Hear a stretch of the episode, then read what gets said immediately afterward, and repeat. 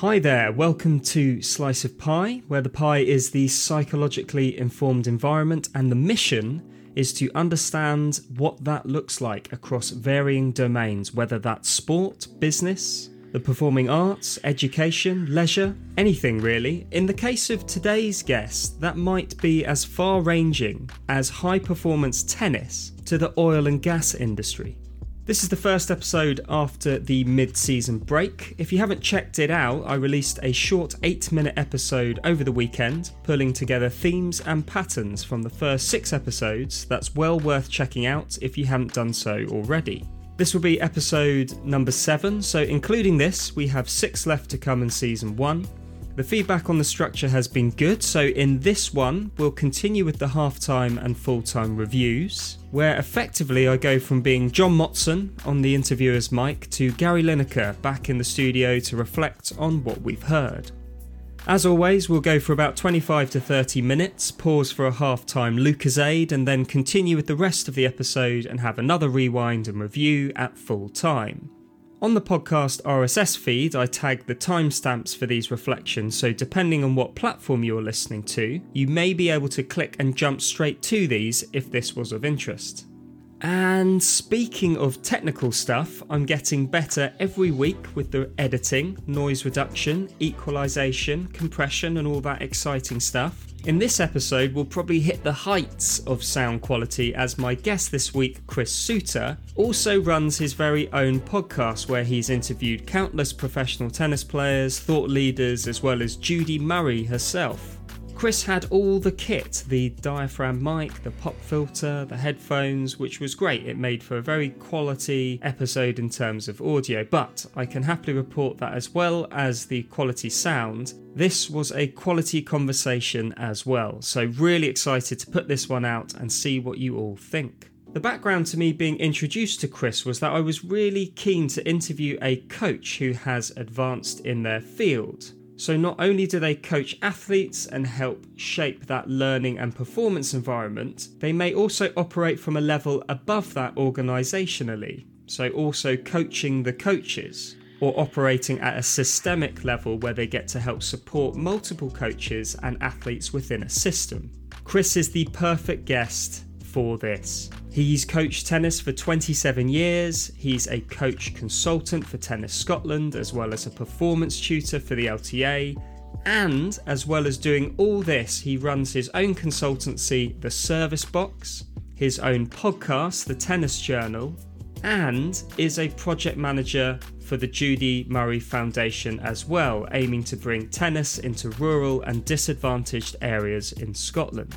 With someone as experienced and qualified as Chris, you can dip into almost any area of performance, well-being, organisations, coaching, athlete mentality, and he'll be comfortable talking eloquently and expertly about it all. This made for a fantastic, evolving conversation where we touch on consulting, whether it's tennis or oil and gas, the pros and cons to being an outsider who's been brought in to bring fresh ideas, the role of national governing bodies in facilitating performance environments, or how best to work with coaches, and many, many more subjects besides. So that's enough preamble. Let's get into the conversation with Chris Suter.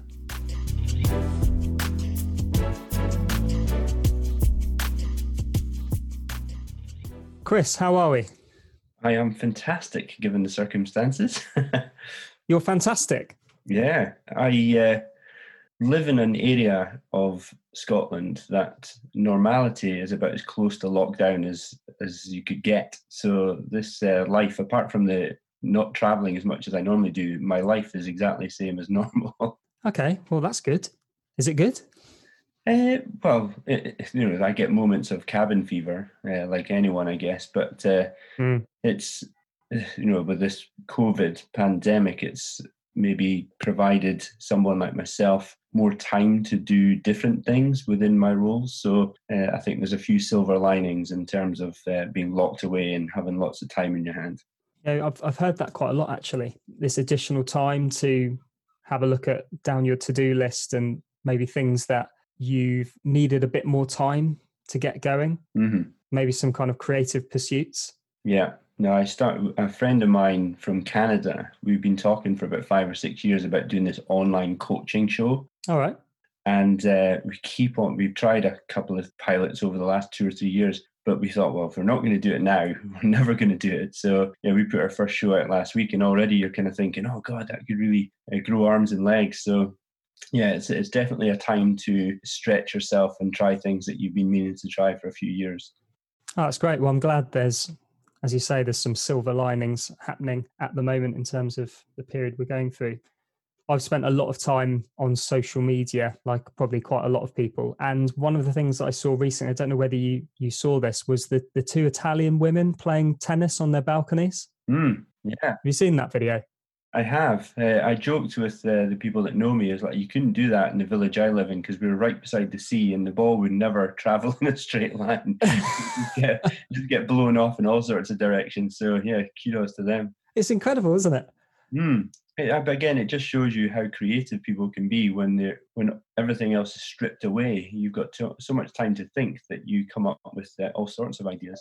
Yeah, well, now look, thanks, Chris, for for coming on. It's much appreciated. Now, you're a man with, let's say, many balls in the air. We'll try and get the first tennis pun in there nice and early. lots of uh, lots of balls in the air. Running your business, the Service Box, project mm-hmm. managing for the Judy Murray Foundation, consulting for Tennis Scotland, performance coach, education tutor with the LTA, and you also find time to do a podcast yourself. So there's quite a few different hats you've got on there. For those listening, could you just take us on a kind of quick tour of your career up until this point and how you came to acquire all these different hats? Ooh, a quick tour of my career. I don't know if that'll happen, but uh, I've been coaching now for 29 years, and the first 18 of them were tradition. I would say I was primarily a coach to tennis players, and I specialized in what people call performance coaching now, but that word didn't even exist when I started it. I just used to gravitate naturally towards players that competed.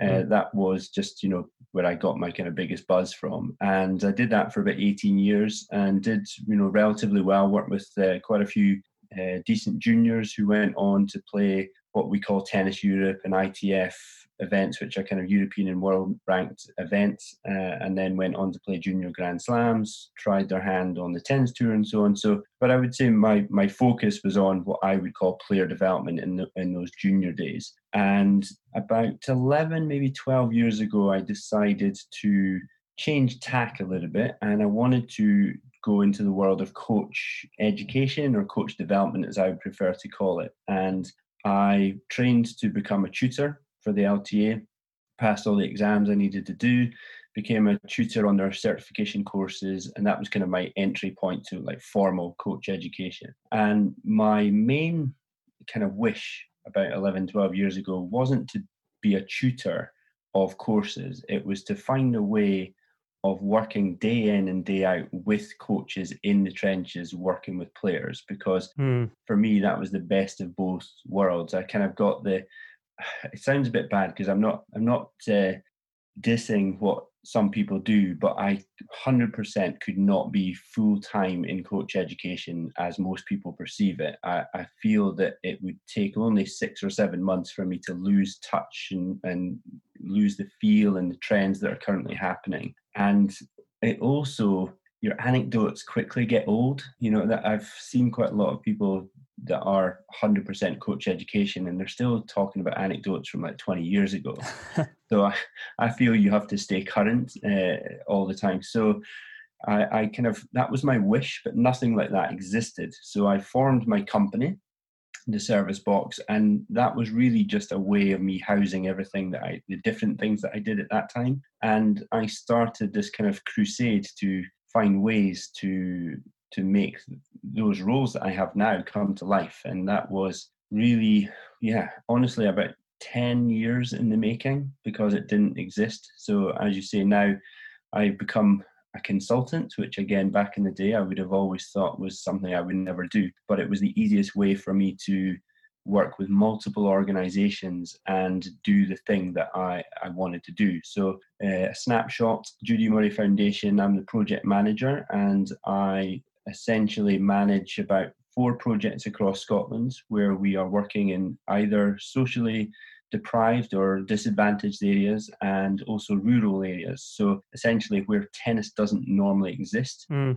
we take it and we kind of build a workforce out of the local community. So anyone from teachers, high school students, club volunteers, parents, uh, other sports coaches, I, I train them up to be able to deliver typically starter level tennis in their area to kind of create an appetite. Uh, and that's fantastically rewarding because, well, we can talk about that later, mm. but it is incredibly rewarding doing that type of work because people don't even expect you to come in and through the LTA, I do a performance tutor role where I help deliver, maybe develop some of the content and uh, do like assignment marking and so on. And with Tennis Scotland, I'm a coach consultant in the performance team. So again, I'm going out visiting coaches in the programs, helping them maybe manage their player development side of things a bit more, let's say, neatly, for lack of a better yeah. word and doing a, a, lot of resource building for Tennis Scotland. So it's 29 years in the making, but it has literally taken about 10 or 11 years to make that vision come to fruition. And and I think you've done your, yourself a disservice at the start. Probably only three, three and a half minutes to boil all of that 29 years down into. It's tough. I could have gone all day. uh, you've done a, a, a great job of describing. I think you've filled up the hat rack. The hat rack is full of of different hats and we can see how you've acquired them. So we've started off kind of at the, the coal face, if you will, of coaching, working with players one to one, some really good players that have gone on to play at a really high level. And from there you've you've had this passion to to go more into the education side, the coach education side. However, that there seems to be a intention not to be, I suppose if it was a a parody cop show mm. back in the day. You don't want to be stuck behind a desk.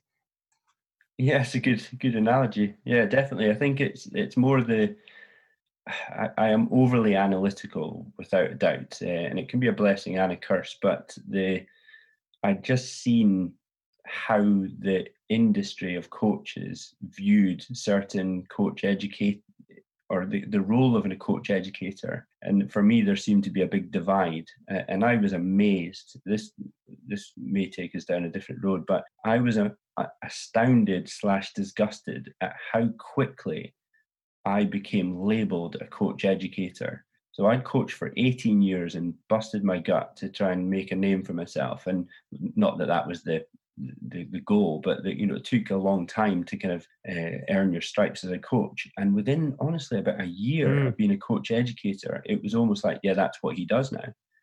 And I, I really was taken aback by that because I, I almost it sounds bad, but I didn't want to be seen as that. I'm a coach at heart, and I wanted to be uh, working with coaches and players. And it was amazing how quickly people perceived that that's what I was doing.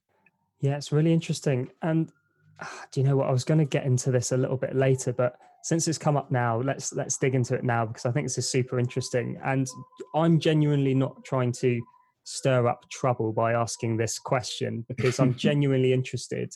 And in my marketing and advertising side of work, we have consultants come into the business world all the time. And truthfully, I find it hard as a, a practitioner of marketing not to get a little bit mm. defensive about what I'm doing if I'm asked to change it, or even just having it scrutinized, even though my rational brain is trying to turn off that emotive defense reaction.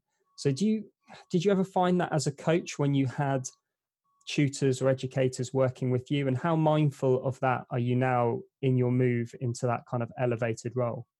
I've had a range of experiences being a consultant, and if I give you the let's say the full range of it, I'll give you a positive one to start with. And uh, I don't think it's ironic, but some people m- may perceive it to be. But about six years ago, I bizarrely made a move into the oil and gas industry. All right. Now, that was one of these sliding doors moments where I, I, coached a kid that played kind of good county level, and his dad said to me, Have you ever considered coaching in the corporate world? Now, at that time, my perception of it was all the team building, catch me when I fall, all that stuff. and I said, That's just not for me. It's a bit too gimmicky for me. And he went, No, no I'm meaning like taking all the principles I'm hearing you say with my child doing it in the, the, the corporate world. And I said, well, look, I've never considered it, but you know, I'm open to ideas. And he connected me to his HR director for a global, like FTSE 100 mm. oil company. And uh, I went there naively with a pad, thinking she's going to tell me what I needed to do to get into that type of industry. And the first thing she said was, Right, let's see how we could use you. And I'm like, started sweating. I was like, Oh my God. So, long story short, I, I did a lot of work with their assessment centers where I would be a fly in the wall to start with, then compiled kind of reports on reflective questions, observations, kind of key, maybe some sowing the seed of a few ideas. And they implemented about 80% of what I said. So, for about three, four days a month for 18 months, I was working in the oil industry. And what really stood out was how open they were. Now, on reflection, I think it's because I didn't come from their industry. Mm. They were so open to the sports analogies, and I was no threat. I was. It wasn't like me coming in as an engineer from another company think telling people how they should assess mm. other engineers. And that was the positive one. It was unbelievable. Now if you then flip that i remember going back to an organization and saying look you know i think we need to re-evaluate how we assess our coaches because it's a bit archaic it's limited blah blah blah. And the lady in charge at the time of the department said what what do you like almost like who do you think you are? You've only been tutoring at that point maybe five or six years. Wow. And i i was kind of really put on the back foot by this because it took i'm naturally quite shy and introvert by nature and it takes me a while to find my voice in a certain group. Mm. so it took me maybe three or four years to gain the confidence to kind of speak up in front of the established tutors at this organization. And uh, she absolutely slammed me in front of everyone, just like, who do you think you are? Now, I had, well, at that point, probably 22 years' experience in tennis, mm. and she just shut me down. And in the oil industry, had zero seconds experience in oil and gas, and they took on 80% of what I suggested. So I completely get the whole thing of a consultant coming in, but I do also think it's about in what capacity. If there's a threat, then people tend to be a little bit resistant. And, and I suppose I've worked for those 29 years for myself. So if I want something done, I just do it. But within an organization, that's probably the biggest thing I found frustrating is that you go into an organization, it's hard to get things done because you've got all the lines of management, you've got all the kind of working groups that get put together, and it takes about 10 times longer to get anything done. But I suppose that's with if you combine that w- with my impatience to get things done, I can understand why there would be kickback from some people in teams. Yeah, geez, that is interesting. Mm. There will be people listening to this who listen to that story around the, the oil and gas and then and then the tennis one and they'll really identify with that the freedom of going into certain environments without any skin in the game and that kind of being a positive mm. and the people receiving you really positively yeah. because you're almost this impartial person or impartial observer i suppose you also mentioned you're, you're bringing a lot of excitement as well from a, a sporting background which a lot of a lot of companies can can really get into as well mm.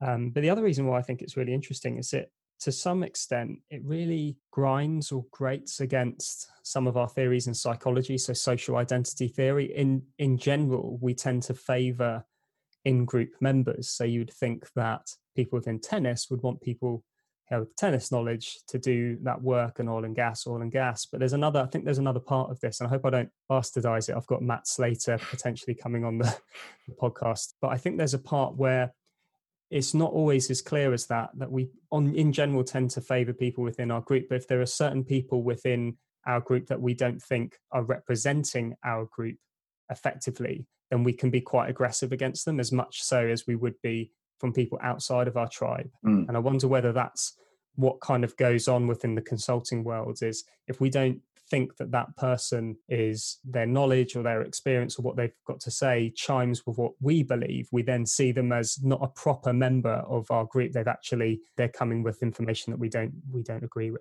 mm.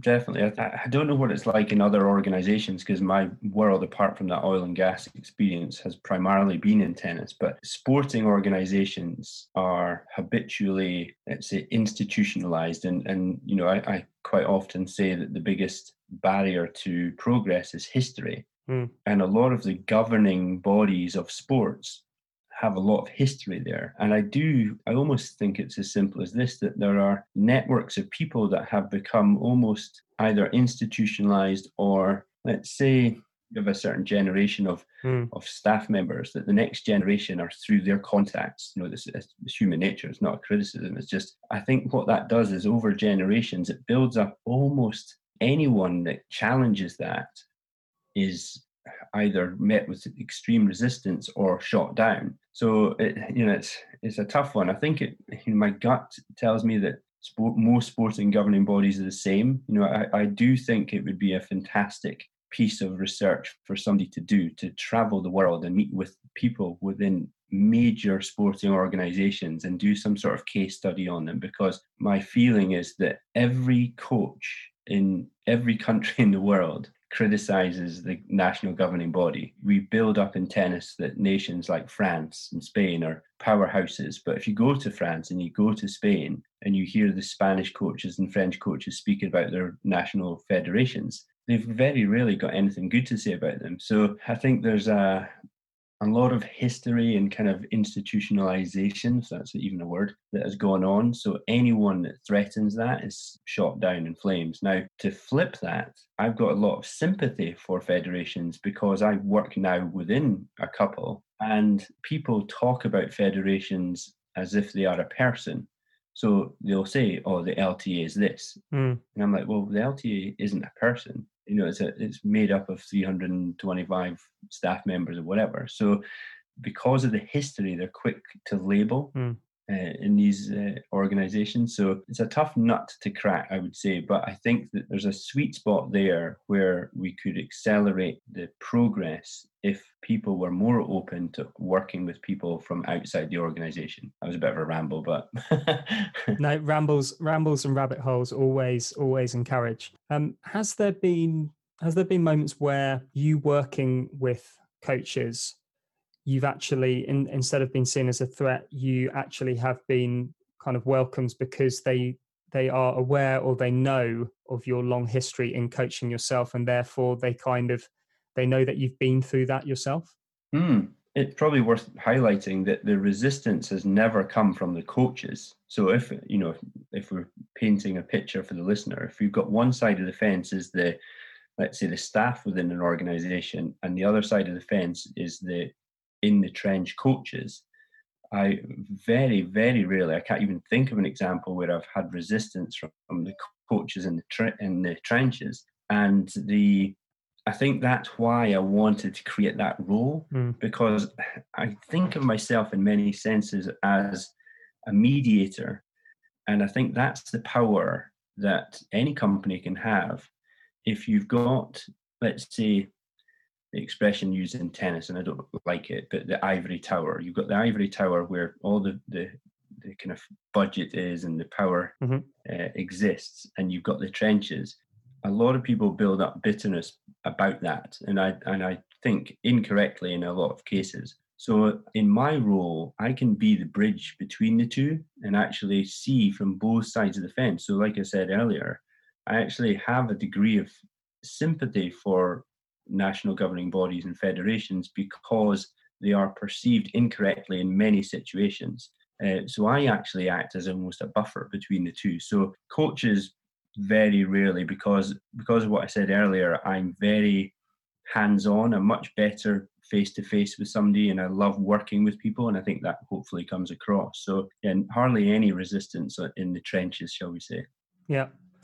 So with regards to at that elevated level where you have more influence over potentially the environment with which coaches and performers can do their job.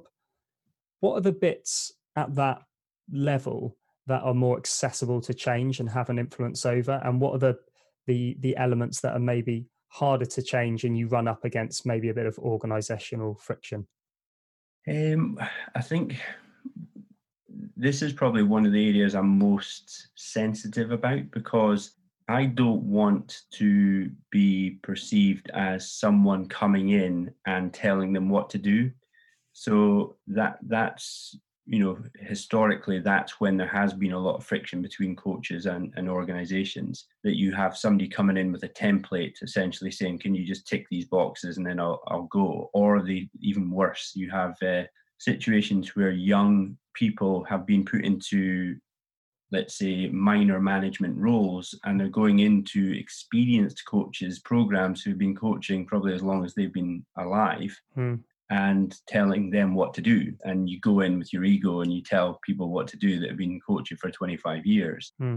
uh, and it just causes major friction so i suppose in terms of elements the, the thing that i would try to do as much as possible with coaches is find out how they work, mm. what resources they currently use, what they feel they want from me, uh, so that I don't get that resistance about, you know, oh, you just want me to tick these boxes and leave. So I'm not sure if that answers the question or not, or if it takes us down a different road. No, let's lean into it even more. What what are the resources that you find that coaches tend to utilize the most, and therefore, how are you used by the coaches? Do you think in the most common ways? I would say most common is planning, program, and goal setting. You know, it would be unfair of me to pigeonhole all coaches like this, but there are quite a large percentage of sports coaches that have gone into sports coaching because they are very hands on, like the hitting, like the playing, like the kind of interaction and so on. Or it could have be they come from a high level playing background, that's all they know, so they kind of go into coaching. So therefore, there are not many of them actually come with either any experience training or education on how to plan and program and goal setting. Now, I, I, I joke quite a lot, especially in these COVID times, about the irony being that all my geeky ways are finally paying dividends because for, for many years when I was on the what we call the junior tour coaching, I, I used to get called the professor by a lot of my mates, and that was because I was always planning, videoing, analyzing, setting goals, evaluating goals, and so on. And people used to take the mickey out of me for it because I wasn't, I'll use the sporting term, a jock. You know, I was much more from an educational side of things. Yeah. And uh, so that's probably what I bring or can offer to a typical coach who leads a program is how they can streamline their planning, make their goals a lot more rich and real and authentic. Uh, in fact, I'm doing a, a, presentation on it tomorrow to a coach, so it's something that winds me up. I don't know if you want to go down that road, but uh, it, it, it winds you up. No, we definitely talk about goal setting. It, it winds you up how goal setting can be used in in a bad way. Yeah, it well either it's not done or it's done very badly, uh, and now I get it because the whole premise is if you take a typical goal setting method, if you like, so you've got your outcome goal, your performance goal, your process goals. Yep. I think that a lot of coaches do that as a paper exercise. I don't see a lot of coaches transferring it to the actual training, teaching, and match play coaching court. So that's probably the, the you know, as a massive overview, my biggest gripe. Secondly, I think because there's not much work done on it in tennis world, it's left for people to kind of discover their own way. So, you know, without going off in too big a tangent, I think that the outcome goal is very obviously it could be extrinsically motivating to have a ranking of you know top 10 in the country or whatever. The performance goals are essentially what i believe happen on the match court. They're like the bridge between the training court and the match court. Yeah. Uh, so we evaluate and analyze a lot from there but the process goals are the thing that wind me up the most because if you take a typical example of, let's say I want to increase my first serve percentage on serve like uh, in a match. So yeah. I want to get it from 50% to 65. So I, I kind of do a pile of work on my serve. We break it down into all the different process goals. And you might say, to a coach, what are you working on in terms of the process of the serve? Or we're trying to get the, the load of the legs to be a lot more, uh, a lot more explosive. And I'm like, right, okay, what else? And they're like, well, that's the process goal. And I'm like, well, you need to have a huge bank of process goals to make this thing happen on on the match course. So they're not living the the day in day out of everything that needs to be pieced together to make that performance happen on the court. Mm. They just write down one process, one performance, and one outcome. It should be um, like a, a very base heavy pyramid where the processes are huge. The performance might be two or three things on the match court, and the outcome goal can be set in there, which leads me down to the third thing on goal setting, which I'm almost changing my language about this now, which I would say the process is habit forming. Yeah. That's that's really what we want to try and do. And if you go into research about habit forming, you know, all the tactics of it in terms of, you know, almost don't ironically set too many goals because that can be your it can be used as a destination, but it's quite often used as an excuse for not doing it. So yeah. if I give a silly example, if I want to keep fit and I set myself a goal of going to the gym three times a week and I can't do the first one, then I can't achieve that goal. So I ta- I bail the the next two. You know, so uh, habit forming for me is trying to do it every single day to a tiny degree until it becomes a natural process. So well, we could do an hour on this, but uh, it's it's just something that I see a lot in the tennis world where they, they pay homage to it, but they don't actually live it. They don't see the process through to the performance, to the outcome. It's just left to chance. So it's either not doing it or a tick box or it's it's done, but it, it loses a lot of the the accuracy and the the nuance needed to actually make it useful. Yeah, and and also if you go from a philosophical standpoint, if you ask, I did this at a, my first ever university lecture years and years ago. I asked this question of what is an effective tennis coach, or how do you know a tennis coach has been effective? Philosophically, it's very difficult to answer because you'll never know what would have happened without the coaching intervention. So, it, you know, you, you get a lot of coaches that will lay claim to have developed players to whatever level. And if you wanted to be a bit of a, yeah, so if you wanted to be a bit of a prat about it, you would say, well, how do you know that they wouldn't have achieved more without you? You know so it, it's such a, a, difficult thing to quantify. And the only philosophical point you can break it down to is if the athlete tells you that or feels or thinks that you're effective then you are effective. But the key thing is that you know we need to have a much better way of pointing the ship in the right direction and making sure that we stay on course. And because tennis like most sports is a rocky road but you need to use it almost like the, the bumper for bowling analogy is that the, the work done around the goal setting is your bumper bowling. It keeps you on that straight line to, to get your strike. Right then, time for the halftime Lucozade, maybe a bag of jelly babies or orange slices if you're old school. It's a bumper episode this week, so feel free to pause here, pop the kettle on, or take a breather. For those of you willing to crack on, let's pause to reflect on what we've heard there. For me, there was an absolute Aladdin's cave of implications and considerations for group membership and social identity theory type conversations. Can a lack of experience or membership in an in group be a positive when coaching or consulting? Does this make you the friendly, impartial voice bringing inspiration from a different world versus consulting within your industry? Anecdotally speaking, I've seen businesses thoroughly enjoy people from sport coming in because it is exciting and something they may enjoy on a personal level. I've seen them engage deeply in the process, and depending on the nature of the work, which I'll touch on in a sec, there seems to be an expectation that the sport analogies might miss the mark from time to time, but that doesn't matter. The consultants are kind of given this leeway, where crossover nuggets to learn from are celebrated and enjoyed, but there's also a forgivingness for the bits that clearly don't apply.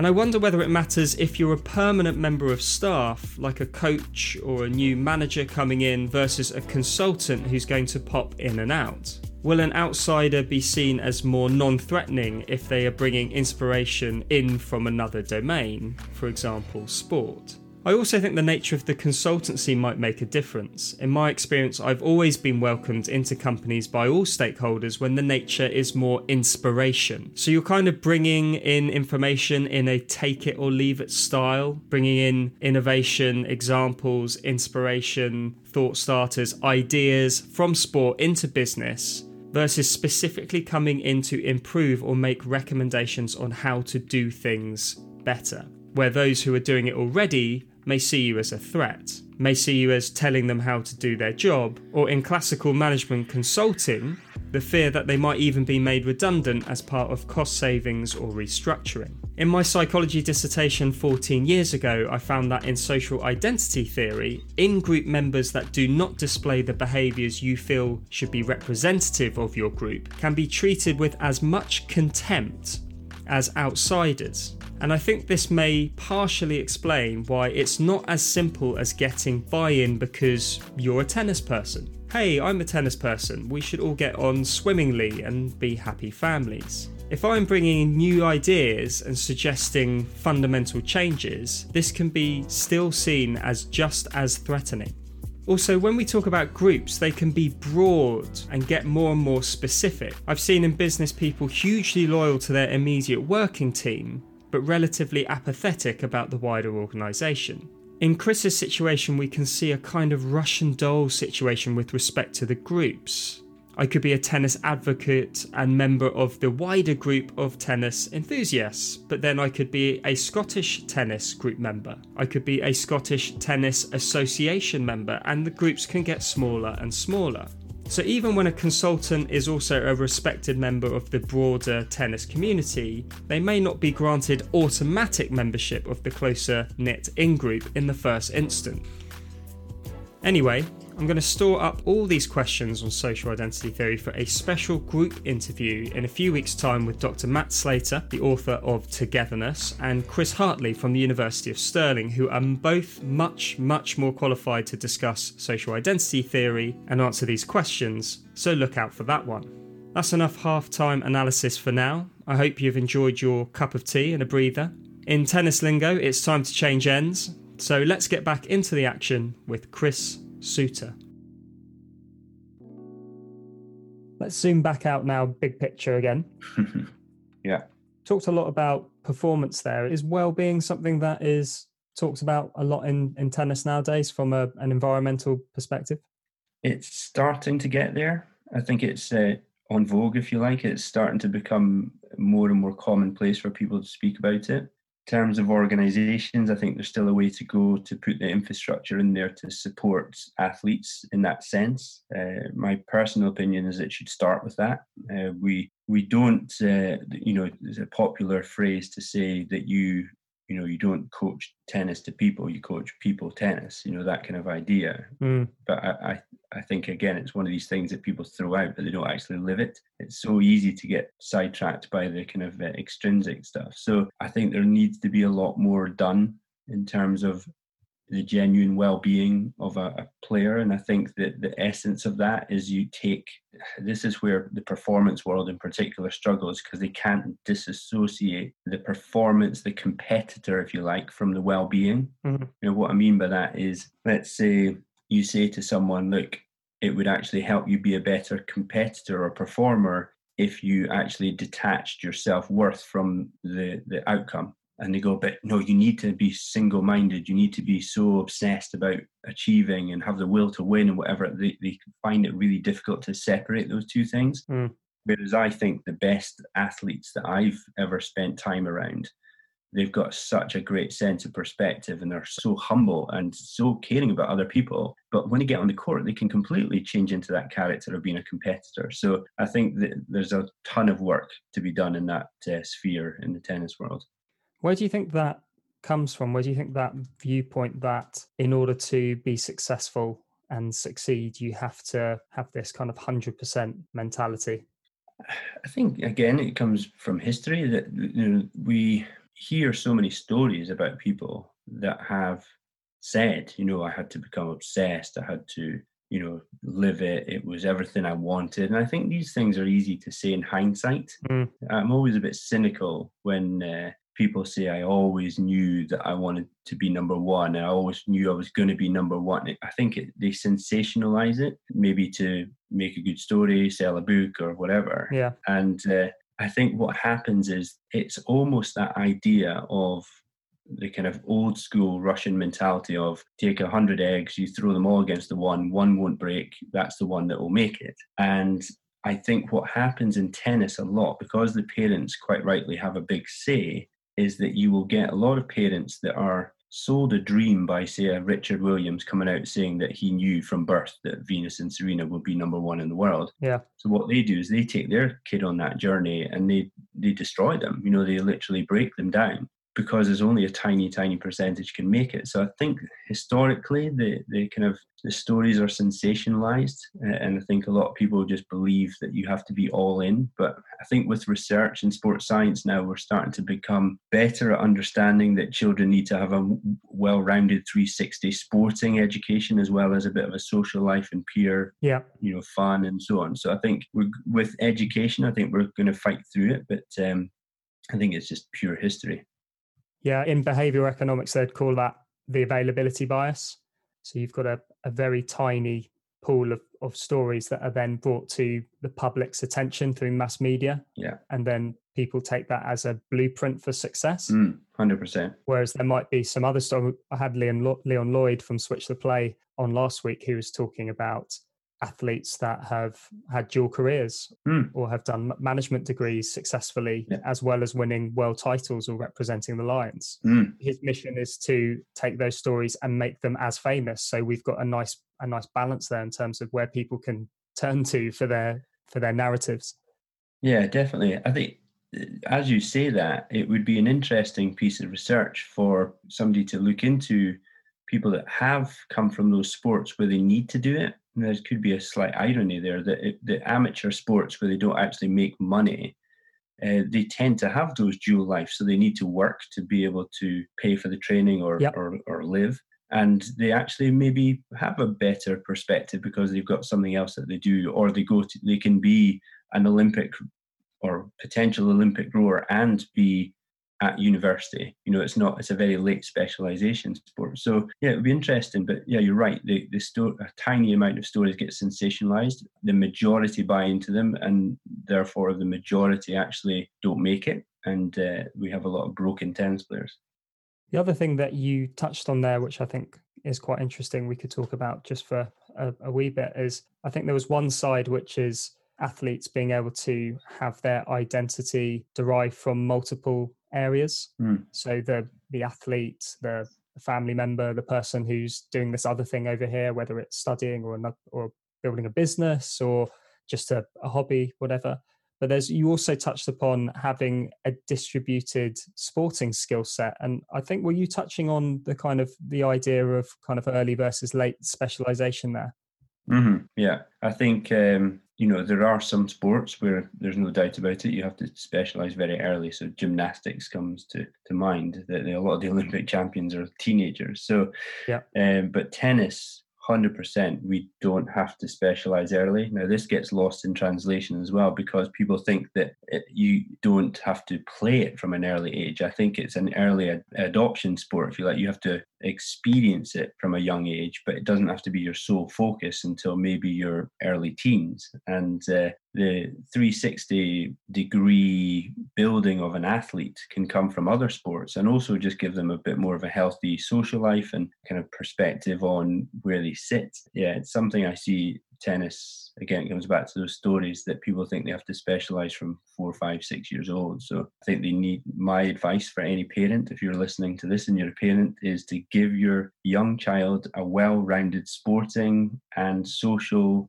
uh, life so that they gain all the experiences and benefits from every one of those sports and experiences socially. And then when they are ready, they can choose whether they want to specialize uh, in one sport. I think that's a really good message and good soundbite for parents to take away. Mm. You can always spot the footballing tennis players, can't you? Because they are incredible at the tennis ball keepy ups. Mm.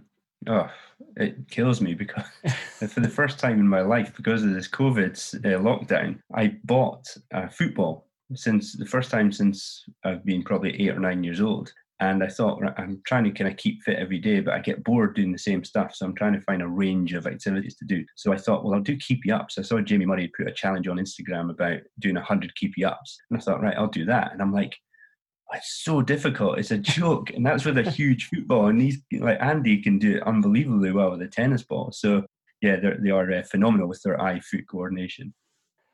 I don't know whether I'm remembering this right, but I'm pretty sure when Goran Ivanisevic won Wimbledon, he was a massive. I think it was Hajduk Split fan, mm-hmm. and yeah. and as a reward for winning Wimbledon, they actually brought him on in the like the 90th minute or something as a substitute in an actual game. Ah. Yeah, he. The, my favorite memory of Goran Ivanisevic is him going back to his hometown or city in a helicopter and coming out of the helicopter and just being met by probably hundreds of thousands of people in, in his town. And uh, he just was so euphoric. I think he just stripped off. he just like started stripping outside this helicopter. But for me, I think he would be actually one player that I would use as an example because he obviously had reached what three Wimbledon finals and won it on his fourth uh, or fourth and won it on his fifth. I can't remember. And uh, mm. he celebrated that win like I believe players should celebrate big wins. And now, you know, I know Andy's spoken a little bit about this. Like the first time he won Wimbledon, it was just more of a relief that when he won it in 2016, he actually thought, I'm going to enjoy this and throw a party and, and celebrate with the people that he cared about and so on. I, I think it's a massive shame that we hear sporting superstars talking about their biggest achievements and quite often talking about it as being a, either a relief or a letdown. It's like they've trained all their life for this moment and it actually they feel flat afterwards. And it is, I would say, more common than the opposite, which we talked about with Ivanisevic, where he had pure euphoria and joy. And I think what a shame to dedicate your life to something have uh, these huge goals built up in your mind, achieve one and not celebrate it and enjoy it.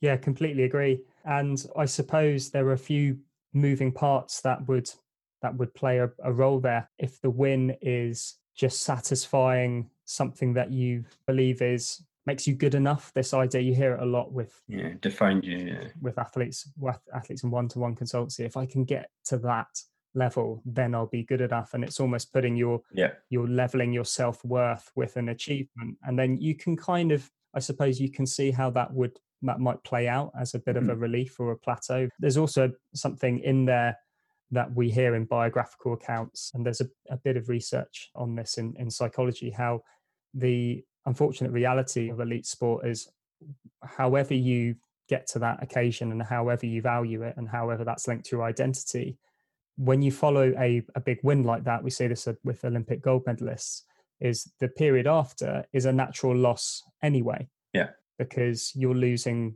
that training, you're losing that environment, you're losing that competition, that intensity. It kind of becomes a loss. And I suppose that's part of our role as support practitioners in elite sport is to help athletes kind of navigate this very natural oscillating ups and downs yeah, definitely. And I, think if you use a silly analogy of going on holiday, you know, I go on if uh, if we can go on one nice family holiday a year, then we're lucky. So if we build up to that, we build up to it, and then you have that awful fall off the cliff at the end of it when you get back and you're like right that's it for another year so it's life you know you you're going to have highs and lows and i think that we we could do a much better job in sports of preparing people for those things and there's no doubt in my mind that one of the things that we we need to do better is removing that natural process that could lead to someone attaching their self-worth to being good at hitting a little yellow sphere over a net and inside a rectangle. It's doesn't add up at all, but it happens because of the outcome orientation of the sport. So we have a massive, I think, duty of care to give our athletes and or the people that we work with that education right from the start. Uh, it's hard, and the biggest thing, as I said earlier on, is that whole piece of you need that will, that drive, that ruthless streak. You need all that, and I'm like, I just don't believe that. I just don't believe it. I don't think that anyone can convince me that when I step on the court, that me being a kind, giving, selfless person off the court means that I can't compete on the court. I just don't understand that logic at all. Yeah, I suppose that where that drive is directed can be really important mm-hmm. in the kind of the Albert Ellis REBT school of thought. Anything around kind of I must win, I must get that trophy can be potentially quite harmful because you're setting really mm-hmm. strict boundaries over what and what is not acceptable in terms of your life whereas mm. focusing a drive and a fire and a de- determination against something that is under your control like when you wake up how hard you work at training how creative are you are in partnership with your coach in terms of planning out what you're doing and how you're going to better yourself that feels like a lot more of a, a healthy and helpful funnel. Yeah, definitely.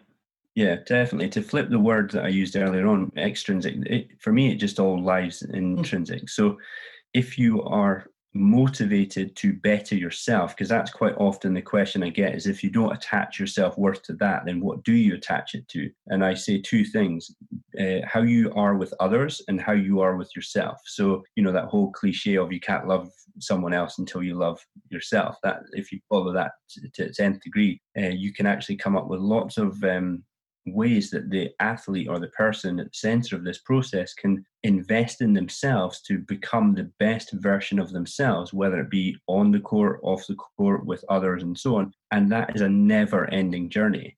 So that's why I think it's it's a shame they don't celebrate because if you just view these occasions as milestones or indicators of progress or, or form, whatever you want to use them for, then it's nice every now and again to go, all the work I put into myself has paid off against this other person, because that's all it is. Tennis is you against someone else or a team of two, and uh, let's let's enjoy that moment rather than actually feeling like it's actually a massive letdown. You know, imagine winning a Grand Slam and feeling like it was a letdown it just blows my mind to think that people have experienced that, but it is actually a very common thing in tennis. So, yeah, I think the, the secret behind it is intrinsically being motivated to be the best version of yourself and also helping others, which is a massive, massive curveball for most people that I speak to in the performance tennis world. They just can't get their head around that one at all.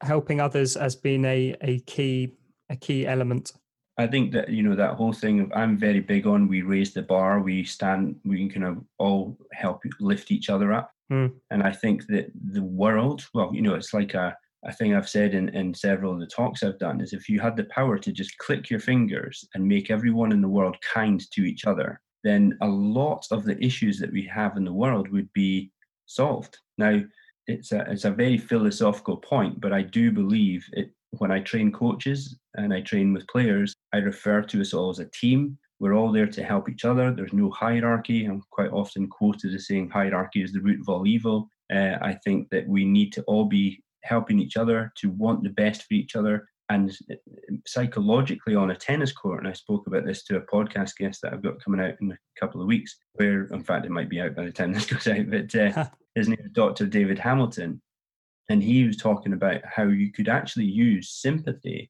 as a strategy, psychological strategy for when you're competing in a tennis match. So that if you if you have the opposite where you're stressed because you you want to win so much or you take it personally and you have a grudge against the opponent, you think they've cheated you or whatever, then the counter of that is to actually feel sympathy for them and actually feel they're so desperate to try and win that they become uh, this other version of themselves. And by feeling or thinking and feeling that, you lower the stress in your own system, cortisol kind of starts to dissipate. You become much more clear. The frontal cortex gets cleared up. You're much more process focused, able to process things that are staring you right in the face, etc., etc. So I think the chat I've had in that sphere for me if I take that into a typical tennis world, they're just they're borderline laughing because they're like, that's just Mickey Mouse woo woo stuff. That, but a hundred percent, the more time I chew this over, I really believe that w- we could be more effective competitors if we actually wanted the best for our opponents because it would decrease our stress and help us focus on the task. Very interesting. Very interesting. That it weirdly controversial. Well, weirdly, I, I worked with a couple of club tennis players in London last year, and as as you probably know, at a certain level within the the kind of competitive world of tennis, you don't actually have line judges and and umpires, so you have mm. to call your own lines. And one of the athletes was was trying to process the anger that comes with someone or the perception that someone else is cheating in terms of cheating their line calls. And the reframe that they decided to use in the end was when he thought of that opponent as being so mm-hmm. desperate to beat him, that actually made him feel yeah. quite good about yeah. the level he was playing at. If he'd respected that opponent and really wanted to beat him, thinking that that opponent was doing everything in their power and going beyond yeah. the rules in order to do that, that actually is a, a nice thing to to think about. Definitely. But the, I think there's something else you you brought up there around not just being sympathetic with opponents, but being kind of gracious with others around us and thinking about others as well. There's a couple of things there that I suppose are going to be quite helpful. Number one, you know, we've evolved as social animals. So the more that we live, live our lives connected to others, doing goodwill for others and that coming back, the more that we're playing into our own biology and, and that has knock-on effects for, for lots of different things, mm. including our, our mental health. And the second thing is when you're living your life just about you, that's a really intense way to live. Mm. Just all of those thoughts about what am I doing? Am I good enough? What's that other person doing? If you have other pockets of your life where you can just free yourself up to think about others, to think about what you can do for them, that's a lot less of an intense way to live your life. Yeah. And in the context of an, an elite athlete, the more you can give your brain that time off, you know, to go into down mode, that when you power up into on mode, whether that's a match or whatever, the more you've got to give, the more energy you've got, the less tired you are by living this kind of intense mental life. Yeah. It's, uh, I think we're now at a stage where sports science is so advanced that we're now finally understanding that rest is almost as important as the workout. And uh, the, I think the next stage for me is that people are thinking rest means not physically being active. I think you could actually still be physically active, but it's an it's more of a mental rest from what your everyday life is. But I remember uh, working with a player about three four years ago who was let's say an aspiring tennis pro, and he was struggling mentally. Uh, and again, it was all you know his whole self worth was caught up in achieving this dream of his. And uh, he said he wanted to do something that would take his mind off this crusade that he was on. And I said, go volunteer at charity one morning a week. And uh, he did that. He went to Children's Hospital and, and just volunteered with some the, in the sick uh, kids unit. And he said it's the best thing he ever did because he just it put such a sense of perspective onto him in terms of these kids were sick and happy. You know, they were inevitably, unless they were really, really ill, they were actually perfectly happy with where they were and uh, weren't feeling sorry for themselves. And here's he, him traveling the world trying to make it as a tennis player, feeling sorry for himself because he's not moved up enough ranking points to achieve what he's made this goal for himself. And I think that rest and having a balanced lifestyle will help you achieve your goals uh, 100%.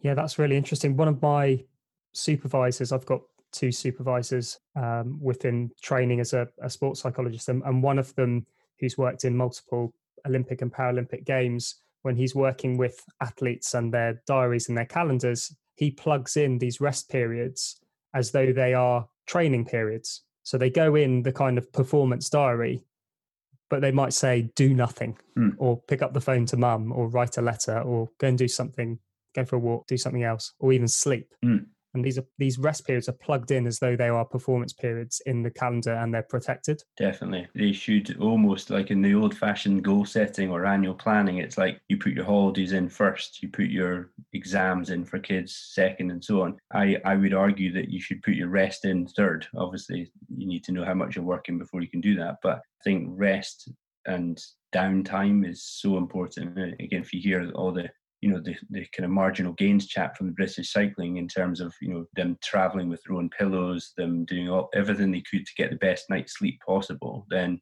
you know that that's where we're at. So it'll only get more, I think. Okay.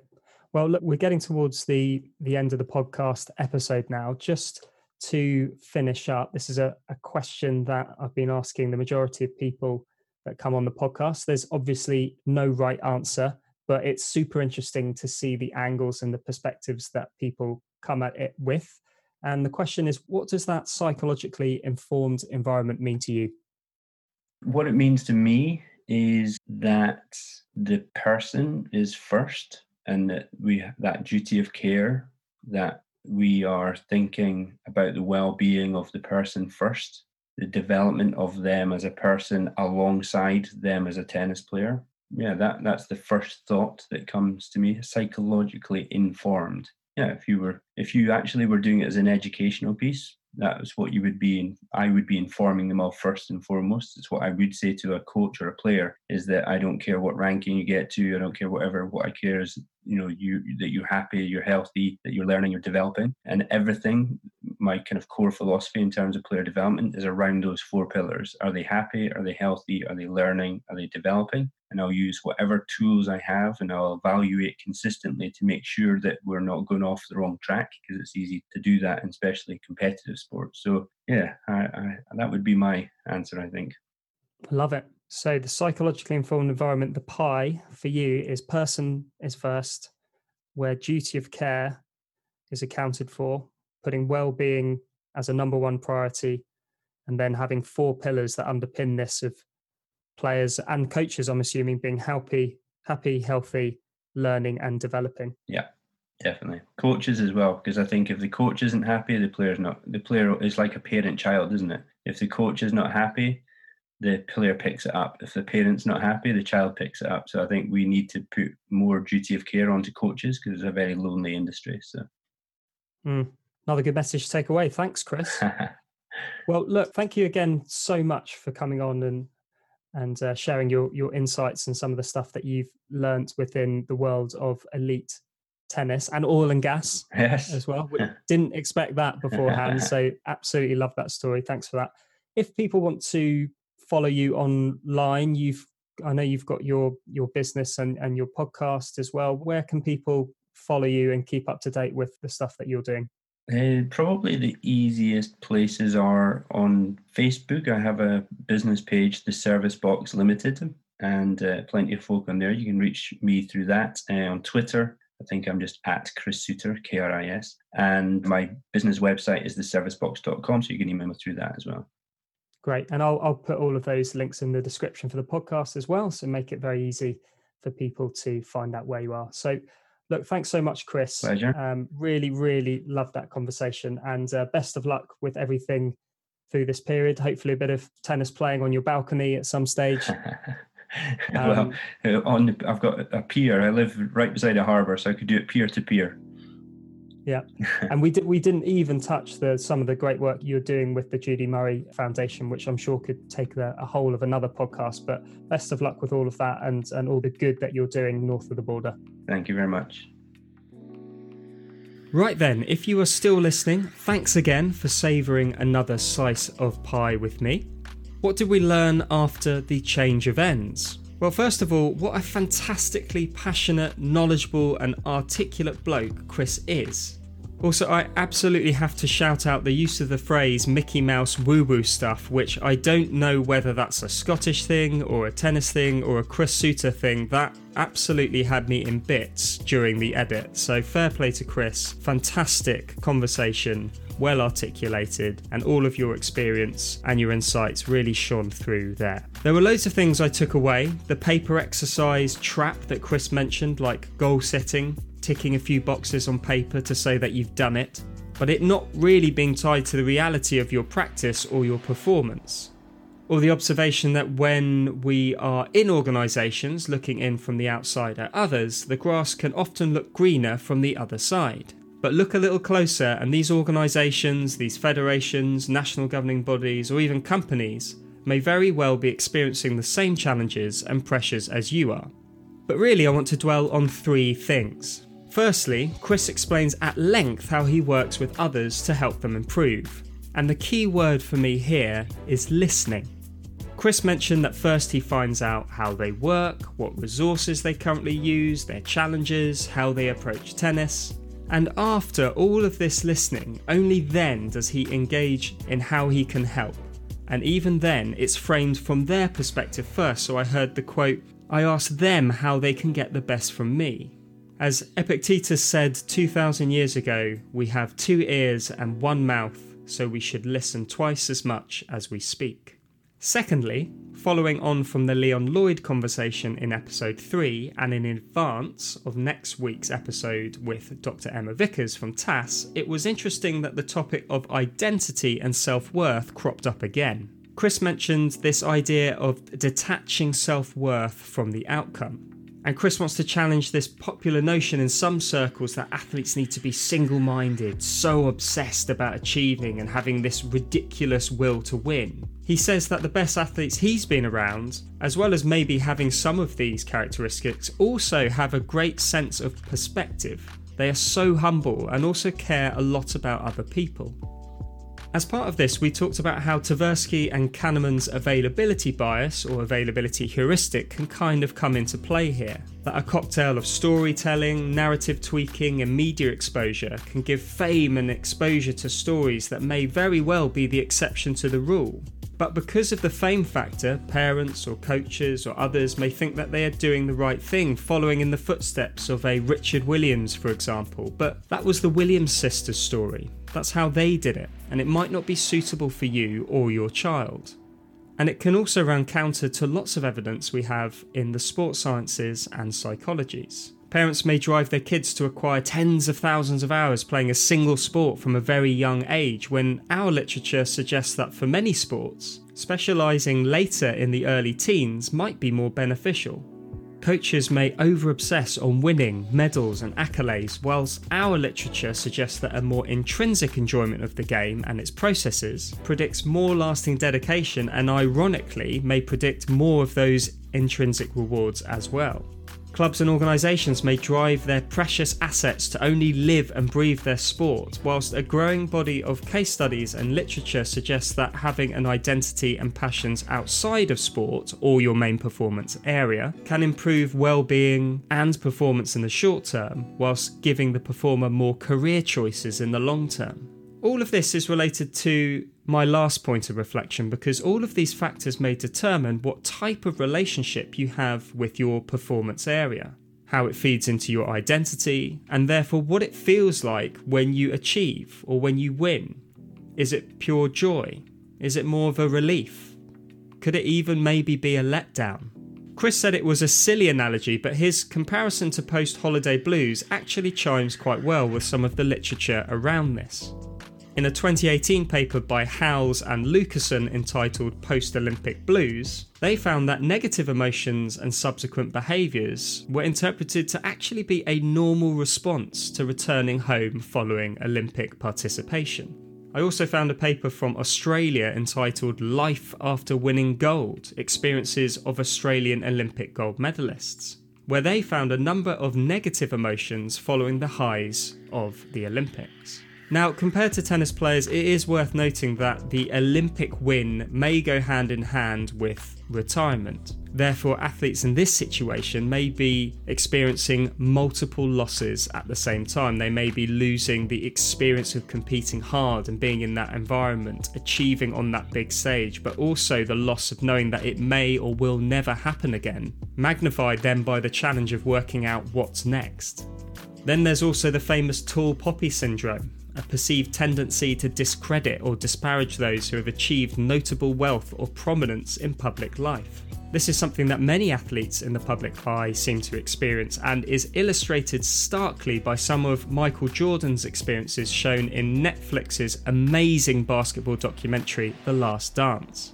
Chris says outcome orientation of sport is one factor that we as practitioners, coaches, and support staff can help to address encapsulated in his eloquent advice for athletes near the end there. Be motivated to be the best version of yourself and help others. Well, on that uplifting Chris Soutar soundbite there, that'll do for this week's Slice of Pie. Once more, thanks again for listening and catch you again next time.